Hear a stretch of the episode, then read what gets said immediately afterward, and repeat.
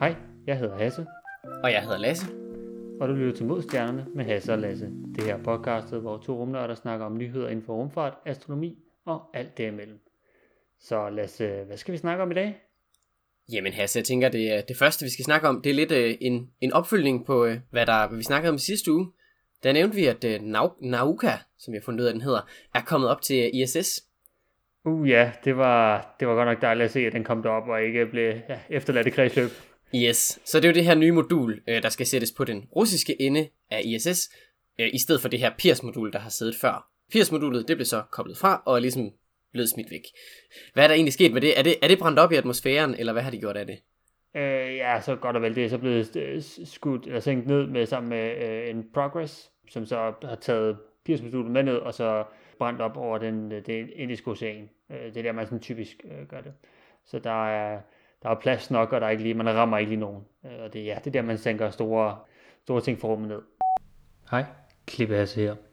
Hasse snakkede om, at det er det indiske ocean, som det her Pirs modul er styrtet ned i. Det er altså i Stillehavet, og det er også der, man typisk øh, sender de her store moduler ned.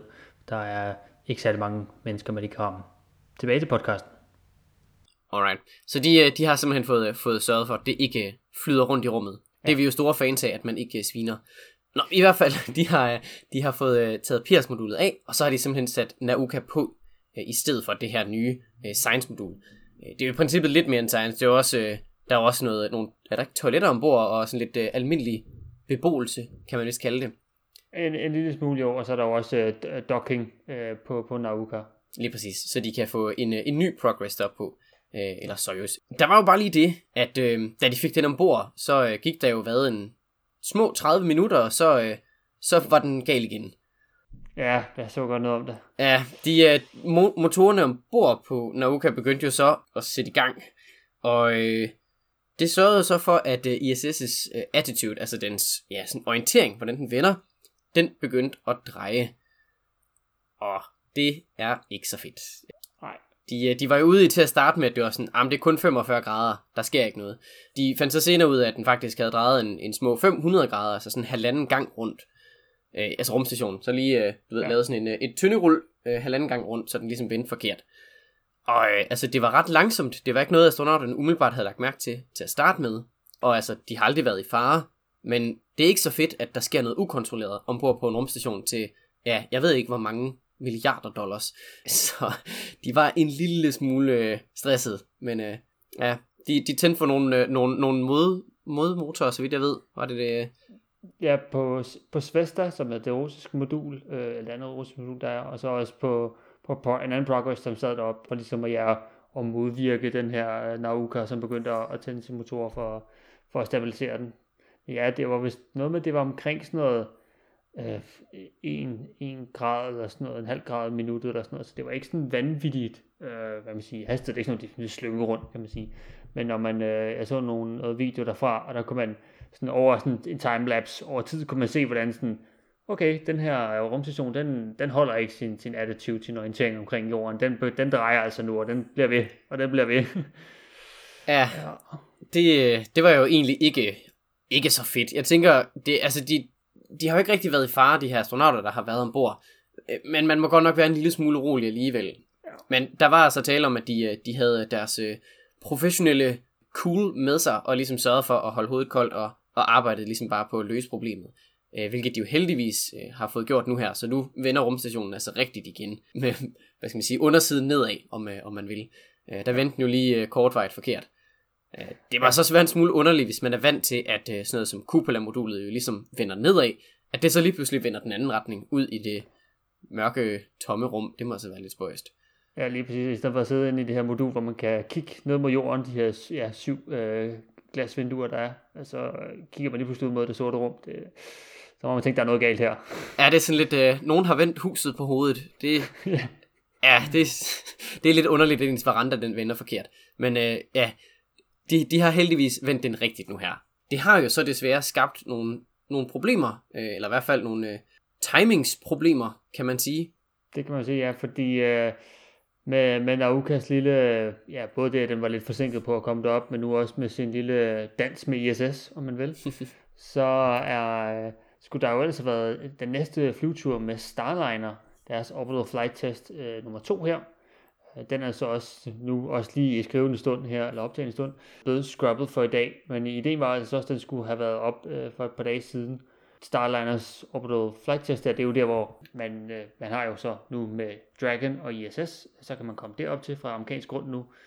Og så har Boeing sådan deres bud på at få sendt mennesker op fra USA igen, det er så den her Starliner, som er, ja, lidt mere klassisk, om man vil, til, til, som man måske kender fra, fra, ja, tilbage fra Apollo-tiden. Det er mere en klassisk kapsel, sådan en, øh, en kejleformet. Det ligner virkelig, altså sådan, jeg tænker straks sådan Apollo-kapsel, når jeg ser den der Starliner. Det er jo den der netop sådan kejlestup med faldskærm op på toppen og sådan noget. Altså, det, den er meget, øh, meget almindelig sådan i den forstand. For ja, for ellers så har jo øh, Boeing arbejdet rigtig lang tid med den her Starliner. Øh, der er jo øh, en Orbital Flight Test øh, sidste år, som vi øh, jeg mindes, vi har snakket om her i... Øh, Ja, jeg føler, vi har nævnt den på et tidspunkt. ja, det, det er sådan, når man lavede podcast i, i et års tid, så kunne lidt. Nej. Øhm, så, øh, så der kom det desværre ikke helt op til ISS. Det kom jo, øh, ja, de blev løftet op med, med, fra, en raket fra United Launch Alliance, men de deres sige, det sidste skridt fra at være i kredsløb til at komme op til ISS, det, det gik altså galt fra, fra deres første test. Og så jeg vil sige, ja, det kom der selvfølgelig en større undersøgelse for, hvorfor det gik galt, og så fandt både NASA og Boeing ud af, at der var sådan en fin liste med 80 forskellige ting, de skulle nå at fikse inden næste gang. Så, Ja, det er så også en, øh, en OK liste med, med sager. Og det har de så været igennem nu her, eller hvordan? Ja, lige præcis. Så nu har man simpelthen bare taget det skridt for skridt, og det er også derfor, det har taget så lang tid fra Orbital Flight Test 1 til nu 2, nu her i, øh, ja, lige start august måned her. Men det, øh, det bliver nu lige skubbet lidt her øh, i, i et par dage, øh, og så forhåbentlig så kommer der altså en test, og det bliver jo, jeg vil sige, det er jo en test, så der er ikke nogen øh, personer ombord på den her, men ideen er jo, der på et tidspunkt skal være øh, øh et crew ombord, på samme måde som folk kommer op med, med Dragon, så kommer man altså nu bare også komme op med, med en Starliner. Den her, den her Starliner, den bliver så i princippet bare smækket op ovenpå en af, af NASA's egne raketter. Hvad er det for en af dem, den bliver sendt op med der? Øh, jeg tror ikke, det er NASA's, det er United Launch Alliance, ULA, øh, som, øh, som er- sender den op. Så, Og hvad, ja, men hvad er det så for en raket? Det er jo lige det, jeg ikke lige kan huske nu her. Ah, den er kompatibel med både en, øh, en Atlas 5 og Delta 4, og i princippet også Falcon 9, hvis man gerne vil bruge den. Øh, Så den kan sendes op med en hel del forskellige. Så det er jo i princippet bare meget smart, at den kan bruges øh, på, på lidt af det hele. ja, her bliver det så, i hvert fald Orbital Flight Test 2, bliver det en Delta 5, og det er lidt sådan, det ser lidt sjovt ud, for det ligner, at øh, i og med, at den her kapsel, øh, den her Starliner-kapsel her, den er sådan relativt bred i forhold til, øh, til toppen af den her Delta 5, så lige, der er sådan en lille skørt på, for lige at give det lidt bedre aerodynamik, så øh, når man skal op igennem atmosfæren, det ser, det ser lidt pudsigt ud. Det er... Man er nødt til lige at, at tilpasse sig lidt, kan man sige. Ja. Oh, ja. Men ja, så der er altså lige, øh, der er sket lidt ting, der har skubbet lidt til, til alt, der nu engang skal op til ISS, men øh, vi krydser fingre for, at Starliner får en fin flyvetur snart op, og øh, der nu bliver endnu flere måder at komme op øh, til, til ISS på. Og så tænker jeg også, at øh, det kunne være rigtig fedt, hvis øh, Nauka lige begynder at holde op med at hikke, eller hvad det er, den gør. Det, øh, ja. ja. Øh, det skal jo ikke siges, øh, apropos øh, Nauka her, det, er- det er altså ikke øh, russerne, der sådan aktivt er i gang med at prøve at f- op. Det har, øh, det har de både selv og NASA været ude at sige, at der er altså ikke noget, øh, noget ondt blod der. Det, der er ikke tale om, om decideret øh, sabotage, i hvert fald ikke fra deres egen side. Man er stadig ved at undersøge, hvad der, der lige foregår her. Det er altså ikke noget, man har fundet ud af endnu. Ja, men øh, jeg mindst det forlyder, at Nauka nu er løbet tør for brændstof til de her motorer, så der er, sådan, der er ikke mere at komme efter, øh, fordi de fik brændt igennem det hele, den her, øh, det her skub, hvad man siger rundt. Så ja, Ja, okay. Så, så kan man sige, så kan den heller ikke rigtig så meget mere op. Heldigvis. Ja, alright. det har nok bare været ja, en softwarefejl. Højst sandsynligt. Vi krydser fingre for, at der ikke sker mere på, øh, på Nauka-fronten. Udover gode ting, selvfølgelig. Helt klart. Nu må vi se, om de nyder deres nye, øh, deres nye øh, boligområde, de der russere. Det tænker jeg, de er glade for at få lidt mere plads. Det gør også mig. Og øh, når vi så øh, har snakket om øh, ISS, så kan vi lige tage et øh, hop tilbage herned til jorden, ud i vores, øh, vores e-mails, fordi vi har nemlig fået, øh, fået en mail fra øh, en gammel kending i vores øh, Ja. ja, en, ja, sådan pseudo-fast øh, segment, brevkasse med Hasse og Lasse. Vi har nemlig fået en mail fra øh, Mathias Hilde. Ja, og øh, Mathias Hilde skriver jo så, øh, tillykke med et helt år som podcasters, og mange, mange, mange downloads. I er godt på vej til at blive ultra famous. tak, tak. Det vil vi også gerne. øhm, hun spørger så, så i blodmånen her den 24. juli, hvor det så nok har været. Jeg var ude og gå en tur, da jeg fik øje på den, og da jeg var nået hjem for at øh, gøre min mor og far opmærksom på det, var den røde farve allerede næsten helt væk. Dog så månen meget stor ud. Anyway, dagens spørgsmål kommer så her. Hvad er det helt præcis, der skaber illusionen om, at månen er større, og at den bliver blå eller rød under blodmånen og blå måner? Det må næsten have noget med afbøjningen og lyset at gøre, øh, især siden det er den blå og den røde farve, vi snakker om. Og så har hun også et lille ekstra spørgsmål her. Bevæger planeterne sig egentlig hurtigere rundt om solen, når de har den laveste afstand fra solen i deres bane, altså når, det, sige, når de er tættest på solen i deres bane. Ja. Hilsen Mathia Hilde. Alright, så vi har så to spørgsmål, og i det ene er der i princippet lidt flere. Så skal vi starte med, med månen først? Det kan vi godt. Right, så det der med, om månen den er større eller mindre. Nu er månen, sådan, hvad skal man sige, dens bane rundt om jorden, er jo ikke helt cirkulær. Den er en lille smule elliptisk. Øh, og det vil sige, når den er, hvad skal man sige, tættest på os, så er den jo sjovt nok større, fordi den, den er fysisk tættere på os. Øh, men i forhold til, øh, hvordan den så ser ud, når den er længst væk, der er forskellen altså ret lille. Vi snakker, jeg tror det er en 8 eller 10 procent i radius. Det er altså ikke det store, det gør der. Der er til gengæld mange, der synes, at den ser meget stor ud, når den er tæt ved horisonten. Øh, og det er igen heller ikke en, en reel ting. Den er ikke fysisk større, når den er dernede. Øh, det er simpelthen bare hvad skal man sige, sådan en optisk illusion. Øh, hvis man prøver at tage et billede af den, når den er ved, ved, hvad skal man sige, ved horisonten, og så venter til ja, midt på natten, og så tager et billede der, så, så har den altså den, den samme størrelse sådan, skal sige, på, på dit billede. Den, den ældre, ændrer sig altså ikke i størrelsen. Det er simpelthen bare noget at gøre med, med hvordan hvad skal man sige, du har noget at sammenligne den med på himlen. Det, der har du trods alt noget ved horisonten. Det har du ikke, når den er lige over hovedet på dig næsten. Øh, så sådan med størrelsen, altså, jo, altså, i, i løbet af sin, skal man sige, øh, sin cyklus rundt om jorden, så, så bliver den jo en lille smule større og en lille smule mindre. Men det er altså ikke meget, det er, det er ret lidt ikke rigtig nok til, at man sådan kan se det. Så, så størrelsen, den er altså ikke, det ændrer sig ikke som sådan. Øh, farven til gengæld, øh, det er lidt, øh, lidt et sjovt fænomen. Øh, nu nævner du blå måner specifikt. Øh, det er sådan lidt en, en, et amerikansk udtryk, øh, det der med once in a blue moon. Og det er altså ikke rigtigt, fordi den sådan bliver blå. Det har bare noget at gøre med, hvor, hvor ofte de kommer. Hvis du har to fuldmåner på en måned, så kalder man den anden for en blue moon. Øh, Hasse, du, du, Ja, du nævnte noget med, med at den godt kunne, kunne blive blå alligevel. Hvad er det for noget? Ja, det, det kan den nemlig godt blive, men det er typisk, hvis der har været rigtig meget støv, eller har været et vulkanudbrud i nærheden. Så det her fine aske, eller det her støv, der må være i atmosfæren, kan simpelthen lige bryde det røde lys, og så ser du simpelthen øh, månens, der er ligesom det genskind, der kommer fra solen, som var månen, du rammer ned i dine øjne, det kommer så lige igennem atmosfæren, og så det røde lys, der er i det her sådan meget hvide lys fra, fra månen af, det bliver så sådan brudt ud, og så får du kun det, mere blå ind på dine øjne, og det er så derfor, den ser mere blå ud, men det er altså i meget sjældne tilfælde af, når der er ja, støv eller øh, aske i, i luften, og det i hvert fald i vores breddegrad er det heldigvis ikke tit, der lige er et vulkanudbrud sådan lige. I princippet så vil stjernerne vel også se mere blålige ud i de tilfælde? Øh, ja, en, en, en lille smule, ja, men det er, hvad man siger, nu er, øh, hvis man for eksempel har en fuldmåne, så er, er det lyser den meget mere op, og du vil meget nemmere at kunne hvad man siger, lægge mærke til, hvis den er lidt mere blå, end om sådan en lille skinnende stjerne er ja. lidt mere blå. Det, det, det giver ikke, sådan kontrasten er ikke det helt set sammen. Nej, det, det er rigtigt nok. Med hensyn til den røde farve til gengæld, der har vi så netop, ja, som du netop selv nævner, det har noget at gøre med afbøjning af lys. Så det er det her, når at månen den ligesom glider ind bag jorden, ind i dens skygge, så, øh, så, så får man altså, hvad skal man sige, månen at se alligevel, men i en rødere udgave. Og det er simpelthen bare fordi, at lyset bliver brudt igennem øh, man siger, jordens atmosfære, og, øh, og der, der bliver det røde lys altså både en smule mere, og kan netop komme ind og ramme månen, hvor at det, det blå altså ikke kan.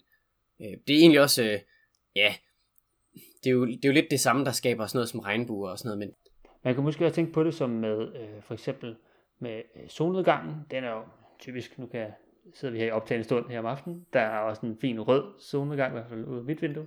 Øh, og det, det er jo også fordi, at ligesom sol, øh, solens lys skal igennem mere atmosfæren, øh, og så øh, bliver simpelthen øh, meget mere af lyset kan man sige, spredt ud, og så har du så det røde her tilbage. Øhm, og så er, at, kan man sige, det er lidt det samme igen. Det kommer igennem jordens atmosfære, men i stedet for at det rammer ned i vores øjne, når vi sidder og sidder en fin solnedgang, så, øh, man sige, så, så, det, så skal det så bare øh, om at ramme månen. Øhm, og det, det, det, det, man sige, det lys, der så rammer månen, så der så kommer tilbage i vores øjne, det, der er så kun øh, ja, meget, meget det er i hvert fald rødt. Og det giver simpelthen de her, ja, man kalder dem nogle gange blodmåner. Øh, det er vel egentlig bare en, øh, en måneformørkelse. Øh, og det kan man være heldig at se. Det sker jo øh, et par gange om året som regel, at, øh, at vi har sådan nogle. Det plejer at være, øh, være ret vildt. Så nice, at du lige så det sådan lidt, øh, lidt tilfældigt. Det er, Ja. det plejer at være ret hyggeligt. Ja, jeg var desværre ikke lige den 24. Jeg var ude og se den den 23. Der fangede jeg lige den, øh, da jeg var øh, ude og gå en tur om aftenen. Der passede lige perfekt ned langs kanalen nede i, i, i Leiden, hvor jeg bor. Så lå den lige for enden her over sådan et lille hus. Perfekt. Men øh, ja, desværre ikke lige den, den fine blodmåne der. Jo, men stadigvæk øh, lækkert lige at, at få sådan en lille, lille måneskinstur der. Ja. ja. Med hensyn til øh, planeternes bevægelse, som jeg forstår spørgsmålet her, så er det, øh, bevæger planeterne sig hurtigere, når de er i perihelion, end de er, øh, når de er ved aphelion. Altså når de er tættest på solen, end når de er længst væk. Er det, er det rigtigt ja. forstået, når jeg lige læser det her? Det er også sådan, jeg har, ja, spørgsmålet lyder jo, bevæger planeterne sig hurtigere om solen, når de har den laveste afstand fra solen Yes. i deres banejasse, Alright. ofte når de er tættest på. Yes. Jamen, øh, og der er svaret jo egentlig bare ja. Det, det er det. Ja, og, og igen, det hænger så med, at øh, lidt ligesom månen for eksempel, så også planeternes bane rundt om, om solen, de er ikke en perfekt cirkel, så det er ikke sådan en, hvor vi kører den fint. Der er, det, øh, hvad sige, jeg tror, den mest ekscentriske er Merkur, øh, i hvert fald af alle planeterne i vores solsystem her, men ellers er de, sådan, de er meget tæt på cirkulære, men der er en lille, en lille ændring, så den er ikke øh, helt, så de er sådan lige en smule elliptiske, lidt aflange, og, og dermed så er der altså en, en enkelt del af dem, hvor de er, eller der er et, et par tidspunkter, hvor de er tættere på, øh, på solen, end når de er øh, længere væk. Og det, i de situationer, ja, så bevæger de sig altså lige en anelse hurtigere. Og igen, hvis du, man vil sige, klassisk vil man måske øh, se det lidt, man vil sige, ikke lige fra planeterne her, men øh, måske fra en, en asteroide øh, eller noget lignende, som kommer ind forbi, eller en komet, som kommer ind forbi solen, og så i dens, man vil sige, dens bane, hvor den er aller tættest på solen, der, går det, der, er det, der er den måske typisk 1-2 dage, og så er den på vej væk ud igen, for det er simpelthen lige, den svinger lige ind forbi hurtigt. Og så, øh, ja, får en form for gravity boost, kan man næsten, gravity assist, øh, og så bare jeter ud af vores øh, øh, solsystem typisk, øh, eller i hvert fald langt ud igen. Og når vi alligevel øh, snakker om, om det her med øh, periapsis og apoapsis, øh, eller perihelion og aphelion, så, øh, så har jorden jo faktisk næsten lige været i øh, aphelion, altså på det, det punkt længst væk fra solen. Øh, det passer cirka med, øh, med sådan øh, lige i starten af juli. Så, øh, så vi er ret langt væk fra solen i forhold til normalt, om man vil. Øh, og så øh, en gang i, i januar, der er vi så tættest på. Forskellen er dog ret lille. Vi snakker øh, sådan 5 millioner kilometer. Øh, og det, det lyder jo af meget, men altså i forhold til øh, 150, så, øh, så er 5 ikke det store. Så øh, Det, er- ja, det er jo sådan noget, ja, et par procenter, vi, vi snakker om. Det, øh, det er det, det bliver mest til. Så. Og, og, og så, så der nogen, der sidder måske lige og tænker, hvad, hvis vi er tættest på, øh, sige, på solen i, øh, i, i januar, hvorfor er det lige, der så ikke lige er, er sommer? Det, er så, det handler så mere omkring, at der også er en, en hældning på, på jorden, øh, så den er ikke sådan, jeg man sige, i sin bane rundt om, øh, om solen, så er det ikke fordi, at den står jeg man sige, og roterer oprejst. Øh, Hvis man siger sådan, den har en hældning på lige omkring 23 grader, øh, og den, jeg vil sige, den hældning øh, følger så med rundt, og derfor at på den nordlige halvkugle så, at her i sommermånederne i juni, juli og august, der har vi altså øh, der har vi sommer, hvor man så på den sydlige halvkugle har vinter, og så ja, omvendt seks måneder senere. Og det har så bare noget at gøre med, med hvor meget øh, lyset det ligesom bliver fordelt ud over. Fordi du har jo den samme mængde sollys, men den skal fordeles over et mindre område, end hvis du vinder skal man sige, den, den anden vej, så bliver lyset fordelt mere ud på den her kugleoverflade. Hvis man sidder og tegner det for sig sådan rent geometrisk, så kan man øh, ret hurtigt overbevise sig selv om, at det, at det er tilfældet. Ja. Det kan være sådan en lille hjemmeopgave måske, hvis folk har lyst. Så tegn en kugle, og så se, hvordan lys fordeler sig på den. Uh, skal vi begynde at give lektier til... ugens faste segment. Vi skal lige have folk til at sende deres lektier ind. ja, Ja, så det, øh, det er ellers en, øh, en idé til et, øh, et nyt segment. det kunne være... Nå, men, øh, men med, med, det, med det hele, tusind tak for din mail. Det er nogle, øh, nogle glimrende spørgsmål. Bliv endelig ved med at sende spørgsmål ind. Og også til andre, hvis I har nogle, øh, nogle tilsvarende spørgsmål, Uanset hvor øh, små eller store de er, så øh, kan I jo bare sende dem ind til os. Det kan I tro. Når vi nu har været øh, tilbage her på jorden, så, øh, så er der jo nogen, der kæmper ihærdigt for at komme væk herfra. Blandt andet nogle, øh, nogle rige milliardærer. Går det godt for dem? Jeg tænker specifikt på en, øh, en vis øh, Elon Musk og hans SpaceX. Ja, men øh, der er sket i det SpaceX-hjørnet. Der er jo, vi har jo snakket lidt omkring, øh, der var øh, Booster 3, som jo har været ude og få lavet en static fire test. Øhm, og så var jo så spørgsmålet med, øh, hvordan det så kommer til at gå med Booster 4, som er i gang med at blive samlet nu. Øhm, for ligesom at se, hvad, hvor er det lige, det, hvordan det skulle gå med det næste. Og så lige her i, i går var der lige kommet et rigtig lækker billede frem, hvor der på Booster 4 inde i den her Super High Bay, øhm, hvor den nu står og er blevet samlet, der er nu blevet installeret 29 Raptor-motorer under den. Damn. Og det ser vanvittigt ud. Altså det ser sådan helt latterligt ud for mange, der... Jeg tænker, hele bunden er jo dækket af motorer. Det er lige præcis det, den er. Og det er sådan, jeg, jeg tror ikke helt, man kan sådan... Man ser et billede og tænker, det er godt nok mange, men hvor store er de? Og så er der sådan, ja, man kan se øh, personer i, i billedet, og det er bare sådan, det er godt nok nogle store motorer, der er godt nok mange af dem, det, er, det ser fuldstændig værd ud. Så det, og det er jo så den, der så skal til at lave den her orbital flight test. Og, og nok det, man vil sådan bide mærke i, det er, at altså, der har været rigtig meget forarbejde til det her, og det hele bare skulle være klar. Men de her 29 motorer er blevet installeret på under døgn. What? Det er jo... Oh my god. Ja. Altså, hvad, har de bare arbejdet sådan hele døgnet igennem, eller hvad foregår der? Det, ja, der må have været nogle, øh, nogle, nogle forskellige øh, hold, der ligesom har kørt på, fordi det er altså vanvittigt. Damn, det er skisme hurtigt.